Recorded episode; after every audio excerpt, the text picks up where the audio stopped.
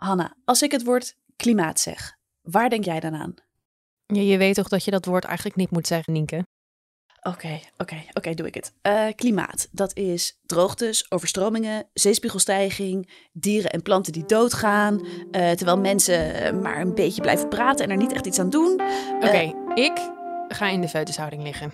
Nee, nee, nee, nee, nee, nee. Kom erbij. Elke week neem ik je mee en gaan we klein en behapbaar één klimaatkwestie uitpluizen. En dan kijken we hoe we in deze situatie zijn beland en vooral ook hoe we er met z'n allen weer uit gaan komen. Precies. De energiecrisis, de stikstofcrisis, de klimaatcrisis. Je kunt er allemaal heel neerslachtig van worden. Maar dat doen we niet. Luister naar De Klimaatkwestie, de groene podcast van Trouw, waarin ik zelf, Hanna van der Wurf, en ik, Nienke Zoetbrood, in prangende klimaatvraagstukken duiken en ervoor zorgen dat we niet bij de pakken neer willen zitten als iemand je vraagt wat je denkt bij het woord klimaat. Luister de klimaatkwestie via alle bekende podcastkanalen of via trouw.nl/podcast. Tot snel.